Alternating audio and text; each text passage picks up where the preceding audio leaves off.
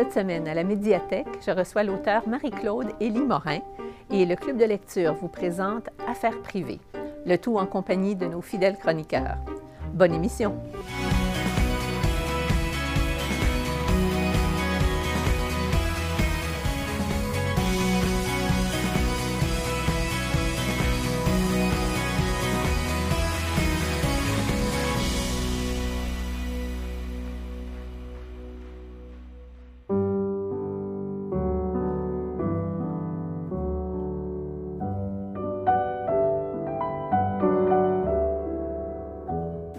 Marie-Claude Élie Morin est journaliste indépendante, documentariste, scénariste, recherchiste.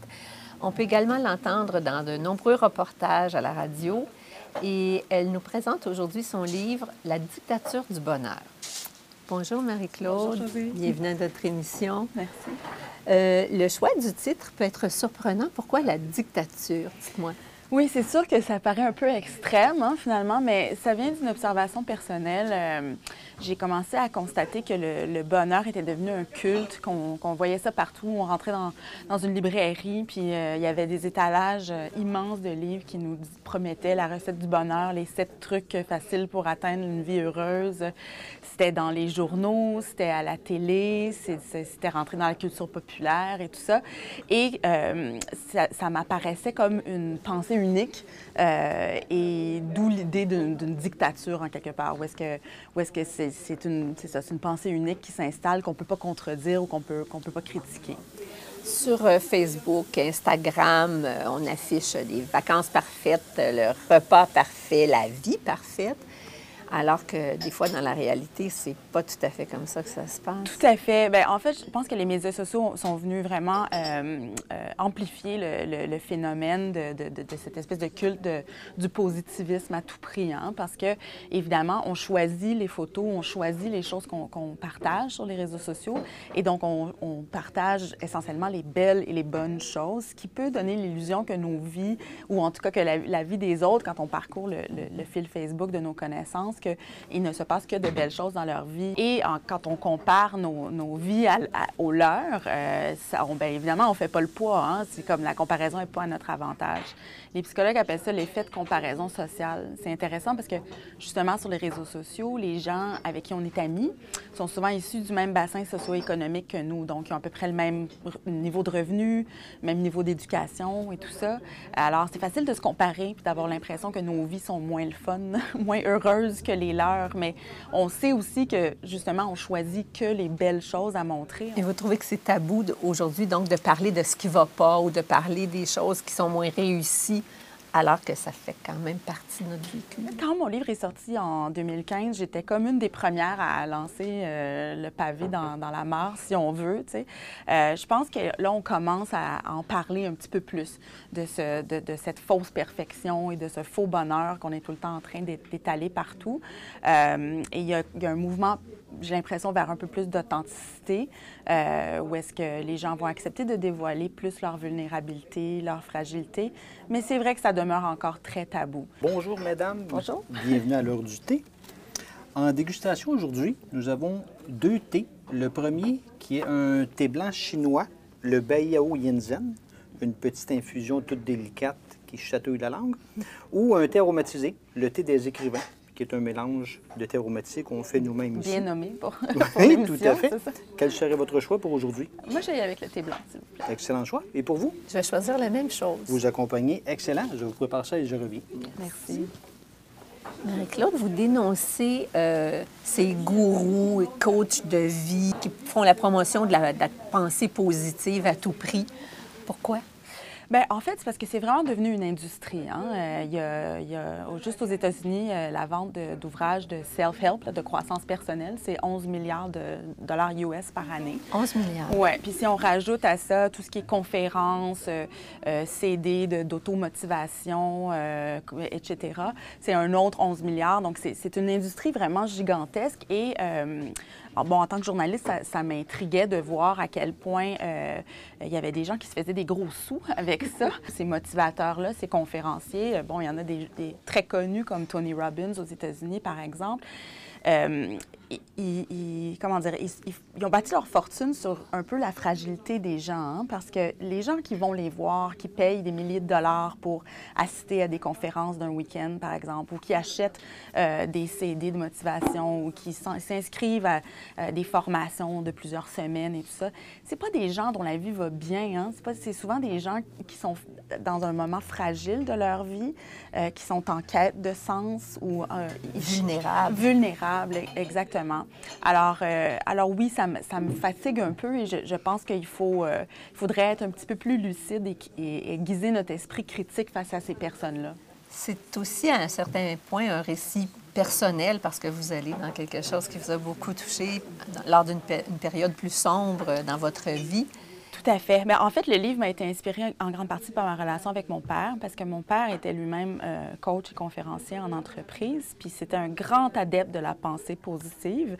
Et puis moi, j'ai toujours été plus sceptique par rapport à ça. Lui avait fait un premier cancer euh, dans les années 80, puis il, il était convaincu qu'il s'était guéri par euh, la méditation, la pensée positive et tout ça. Puis ça avait, ça avait, comment dire, coloré tout le reste de sa vie et sa philosophie. Et moi, je trouvais ça très difficile dans, ma relation avec lui parce que il n'y avait jamais de place pour la fragilité, pour, pour la, vulnérabilité, parce qu'à chaque fois que, par exemple, je lui disais tel truc qui va pas bien ou je me sens, je me sens pas à la hauteur dans telle, dans telle situation ou quoi que ce soit, c'était toujours comme, faut que tu sois forte, faut que tu sois positive, puis ça va bien aller, puis, tu sais, il y avait Moins une écoute que euh, une solution euh, immédiate. Pas beaucoup d'empathie, en fait, euh, malgré le fait que j'ai compris à la fin, parce que mon père est décédé à la fin de 2012, puis je l'ai accompagné jusque dans ces derniers moments.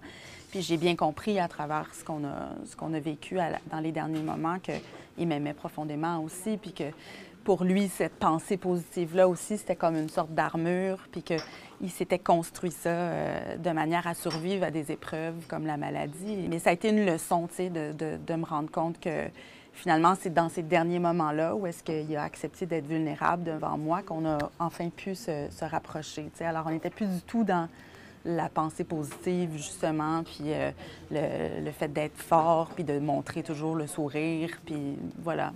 Est-ce qu'il y aurait un autre livre en préparation? Bien, en fait, c'est drôle que vous me posiez la question parce que depuis 20 ans, je suis journaliste, puis je suis vraiment dans, les faits, l'objectivité euh, et la rationalité. Mais euh, euh, depuis quelques mois, j'ai commencé l'écriture d'un roman. Alors là, c'est comme un tout nouveau terrain de jeu, puis c'est super, c'est super plaisant, puis j'espère terminer le manuscrit cette année. Là. Trop tôt pour vous demander de quoi ça parle? Bien, en fait, ça parle de maternité. c'est inspiré, entre autres, de l'histoire de ma mère qui a été adoptée dans les années 40. Donc, il y a, il y a un volet historique à ça, euh, sur euh, comment la, maternité au Québec a évolué au fil des, générations. Bien, on a très hâte de vous lire à nouveau. Merci beaucoup de votre présence, Marie-Claude. Merci. Vos thés sont prêts, mesdames. Joli. J'avais oublié de vous présenter le petit côté sucré. Donc, vous avez un biscuit d'Athénois. Mm. On a cinq ou six biscuits qu'on fait toujours euh, qui sont toujours très appréciés. Et également. bon quand on rentre ici. Et voilà, et voilà. Trop conscients du regard et du jugement des autres sur nos vies virtuelles, nous devenons des experts de la création d'images et de la mise en scène.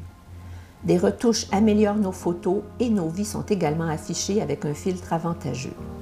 Un extraterrestre qui parcourrait Facebook aurait l'impression que l'expérience humaine se résume à fêter, à voyager, à photographier son assiette au restaurant et à regarder des vidéos d'animaux.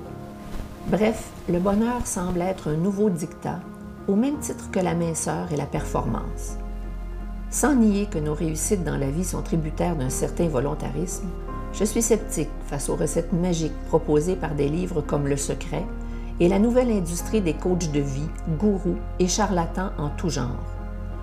De plus, à force de se faire dire que nous sommes les seuls artisans de notre propre bonheur, beaucoup en viennent à se blâmer de ne pas être assez heureux, ou encore à culpabiliser parce qu'ils n'arrivent pas à penser positif quand ils traversent des épreuves de vie normales et inévitables, séparation, deuil, maladie, échec professionnel et autres. Il y a bien peu de place dans notre existence sociale pour la vulnérabilité et l'imperfection.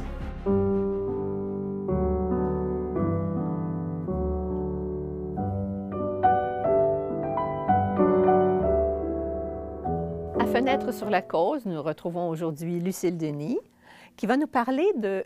De quoi, Lucille? comment augmenter le vocabulaire de son enfant. Alors, dès le plus jeune âge, on peut déjà travailler comment, pour augmenter le vocabulaire. Alors, on va y aller d'abord avec des abécédaires. Ici, c'est un abécédaire A comme baleine, parce que si je prends un exemple de ici, on voit la lettre, puis après ça, on peut faire l'énoncé, les dessins. Et puis ici, dans cet album-là, il faut trouver l'intrus. Déjà là, il y a un apprentissage qui se retrouve d'ailleurs à la page d'après si on n'est pas sûr. Petite astuce.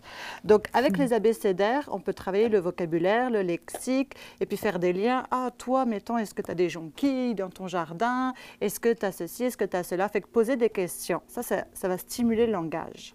Toujours de façon très ludique. Toujours, toujours. Après ça, vous avez les albums sans texte. Celui-ci est une pure merveille. C'est des enfants qui vont dans un parc et dessinent un dinosaure. Mais il se passe quelque chose, je vous laisse deviner quoi. Fait que les illustrations sont magnifiques, hyper réalistes. Oui. Puis on peut faire un lien avec l'enfant. Toi, quand tu vas au parc, qu'est-ce que tu fais? Fait que là, on peut travailler autour du thème du, euh, du, du parc et faire des au niveau du vocabulaire en lien avec le parc. Quand on a un, un livre qu'on aime beaucoup, on peut le répéter. On peut lire trois fois, cinq fois. Ça va beaucoup aussi aider au niveau du vocabulaire, faire des liens avec sa vie pour que ça reste authentique et vraiment significatif pour l'enfant. Ils aiment ça, ce qui est répétitif. Oui, vraiment. Puis ce livre-là est très drôle.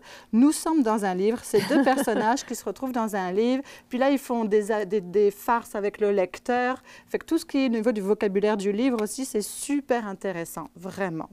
Au niveau des livres, on peut faire apprentissage avec, avec, les livres, mais on peut aussi faire un apprentissage avec les jeux. Et notamment les éditions Placotte sont vraiment ciblées pour euh, la stimulation du langage.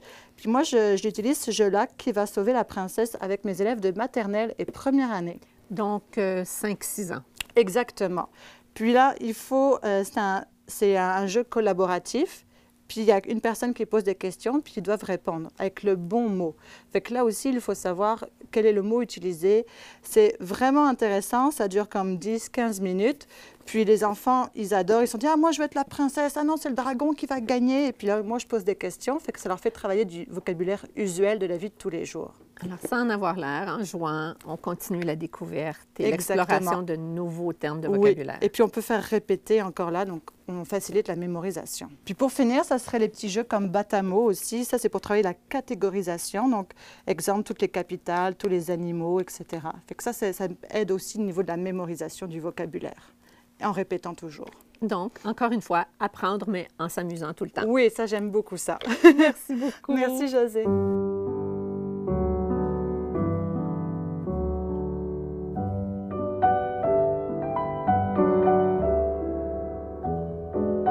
Bonjour, bonjour monsieur. Bonjour. Qui êtes-vous? J'ai en train de te demander qu'est-ce que je fais avec ça. Ah, hein? c'est Jean-Marc! Ben oui, ben oui, c'est sûr que c'est ah, moi. OK. Ben oui, ben oui, j'ai décidé de mettre mon plus beau chapeau. Ah. Pour l'occasion, évidemment. C'est réussi. Et, oui, ben merci beaucoup. C'est un chapeau. Je vais te dire quelque chose. Il n'y a pas un chapeau qui me fait habituellement. Alors là, j'en ai trouvé un. On va essayer de voir s'il va me tenir sur la tête durant toute la présentation. Mais là, je suis pas certain encore. Euh, en fait, j'ai posé ce chapeau-là sur ma tête parce que je pouvais pas me le mettre sur les pieds. Non, c'est pas vrai. C'est tout simplement parce que le livre que j'ai envie de te présenter aujourd'hui s'appelle Un petit tourbillon de colère. Oh écrit par Charlotte Demany et, et Barbara Brun. C'est l'histoire d'une sœur et d'un frère. Ouais. Je ne sais pas si tu es habitué avec ça. Est-ce que tu as eu des frères? Oh, trois. C'est vrai? C'est vrai? Et vous êtes jamais chicanés ensemble? Jamais, jamais, jamais mon nez allonge. C'est vrai? Ah, OK. Est-ce que tu avais, un bon caractère avec tes frères? Ou... Je pense que oui, en général. C'est vrai? Il faudrait le demander à eux. Oh, OK, d'accord, mais ils sont pas là. Mais dans cette histoire, évidemment, la sœur, elle n'aime pas du tout son frère. Oh. En fait, elle a quelque chose de particulier. Elle a un sourire qui pourrait faire fondre tout le monde. Le seul problème, c'est qu'il se présente pas souvent. c'est comme si elle avait jamais rien pour pouvoir, euh, aucune raison pour pouvoir sourire. Et d'autant plus que son frère est toujours là, partout où elle va. Et elle n'aime pas ça. Alors, je vais te mettre dans cette histoire tout de suite. Lucia est une petite fille très capricieuse. Elle était jolie comme le jour et ses rares sourires illuminaient toute la maison. Seulement voilà, Lucia était toujours de très mauvaise humeur. Et n'étant jamais contente de rien, elle n'était aimable avec personne. Nul n'aurait pu dire d'où venait toute cette colère, car Lucia était née comme ça. C'est pourquoi plus personne ne s'étonnait de voir cette curieuse petite fille hurler et crier jusqu'à en devenir rouge, cramoisie. Quand les choses n'allaient pas comme elle le souhaitait, et cela arrivait très souvent, Lucia tapait violemment des pieds et tournait sur elle-même, tel un petit tourbillon de colère. Ah, c'est de là que ça vient.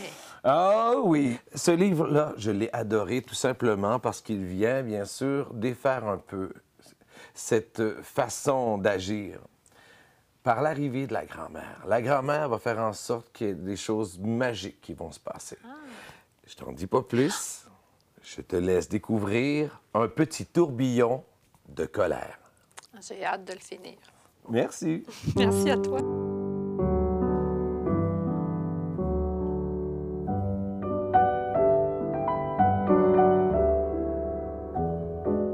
Alors moi, j'ai choisi de vous parler de Comme un roman de Daniel Pennac.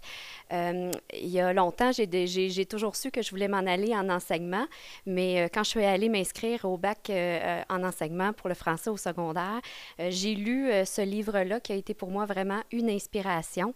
Bien évidemment que dans son livre, Daniel nous parle de l'importance primordiale des parents, comme quoi tous les enfants, lorsqu'ils arrivent à l'école, ils ont une soif d'apprendre à lire, et à nous, les acteurs de l'é- de l'école, ben on a à nourrir cette, cette passion-là.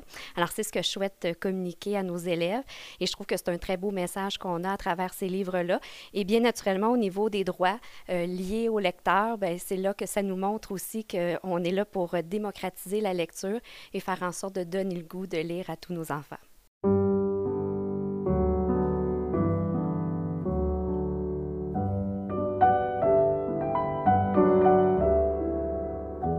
On retrouve Charles pour sa chronique État des lieux. Bonjour Charles. Bonjour, José. Dis-moi, on se guide souvent sur euh, une critique pour choisir un livre. Euh, toi, en tant qu'auteur, t'en penses quoi? Ben, euh, c'est sûr que, comme tout artiste, la relation à la critique n'est pas toujours facile. Mais je pense que, comme tous les auteurs du Québec vont le dire, le, le principal problème de la critique au Québec, c'est qu'il n'y en a vraiment pas beaucoup. En fait, c'est que l'espace médiatique offert à la critique de livres est très, très, très, très restreint. Et en plus, ben, souvent, les journalistes euh, veulent évidemment critiquer la littérature québécoise, mais veulent aussi aller voir ce qui se fait à l'international, ce qui, euh, pour nous, les auteurs, nous enlève encore plus de place. Euh, donc, mais en plus, il y a comme un double problème. Donc, ça, c'est un premier problème, l'espace qu'on donne. Euh, mais l'autre problème aussi, c'est euh, qu'on critique vraiment un type de livre en particulier au Québec. Qu'est-ce que tu veux dire, un type Ben, de livre? c'est pas moi qui le dis, euh, heureusement. c'est un auteur, David Doré, qui a écrit un, un livre dernièrement, un essai qui s'appelle Que peut la critique littéraire? Puis, euh, il décrit assez bien le phénomène. Il appelle ça, lui, la critique de proximité. Donc, le livre qui va attirer l'œil du critique, c'est un livre qui va être réaliste, qui va susciter des émotions franches, qui va avoir une thématique forte et qui va aussi être porté par un vent d'optimisme. Donc, ça finira pas mal, il va y avoir une note d'espoir à la fin. Euh, puis en voyant ça, ben, c'est quand même des livres euh, qu'on voit souvent. C'est vrai que le réalisme est très important. Euh, moi qui suis auteur de l'imaginaire, je Oui. le remarque. Euh, puis moi, ce qui me fait peur un petit peu là-dedans, c'est euh, que euh, déjà qu'on a un espace limité, si on limite encore plus l'éventail de la critique, euh, je trouve qu'on on laisse en plan certains lecteurs. Non, il y a un manque d'ouverture? Ben, ben, je ne sais pas si c'est un manque d'ouverture. Moi, je pense que évidemment, le critique, quand il y a peu d'espace, va essayer de, de prendre le livre qui lui plaît peut-être plus, ou un auteur qui a plus confiance pour pas avoir à lire plusieurs critiques. Mais ce que je pense, moi, c'est que ce que j'ai peur, c'est qu'il y ait des lecteurs euh, qui, euh, potentiels, peut-être des gens qui lisent un peu moins, puis, mais qui pourraient lire plus, mais qui n'entendent jamais parler des livres qui pourraient les intéresser en tant que D'accord, tels. OK. Puis ça, ben, si ça arrive, euh, c'est qu'on perd des lecteurs. On, perd, on, perd- on, on- on ne suscite pas l'intérêt de la lecture chez certains lecteurs potentiels qui peuvent en venir à dire que la littérature, c'est plate. C'est pas intéressant Puis, parce qu'on ne leur présente pas une variété de, De lecture. C'est ça, ou des choses qui pourraient les intéresser. Puis si une fois que quelqu'un s'est dit que la littérature c'est plate, mais là, tout le monde a perdu. L'auteur, les éditeurs, mais aussi les critiques. Moi, quand je choisis un livre, des fois, une critique négative, ça va me porter à l'acheter Ah ou bon? à aller le lire. Donc, euh, on va s'en reparler de ça. Absolument. Merci, Charles.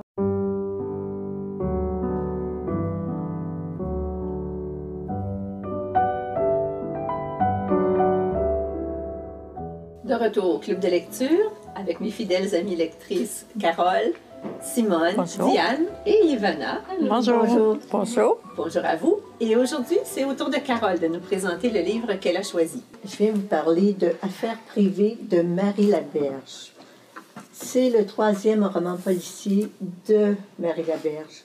On retrouve naturellement ses personnages fétiches, euh, qui est Rémi Brisson, qui est le chef des crimes non, euh, non classés, Vicky, qui est son enquêteur québécois, ainsi que Patrice, qui est l'ami d'enquête de Vicky, mais section française. J'ai aimé cette- ce livre. C'est un, un roman où on embarque assez rapidement et on s'attache à ces personnages. Oui, je sais euh, que pour certains... euh, je regarde euh, mais je vais vous raconter un petit peu l'histoire. C'est pour des raisons personnelles. Brisson, qui est le chef, demande à Vicky d'enquêter sur la mort d'Ariel, qui est une jeune fille de 15 ans et qui est classée comme suicide, mais dont la mère, elle, n'accepte pas du tout, puis elle est certaine que ce n'est pas un suicide. Et plus on avance dans le livre, plus on découvre des facettes cachées des différents personnages.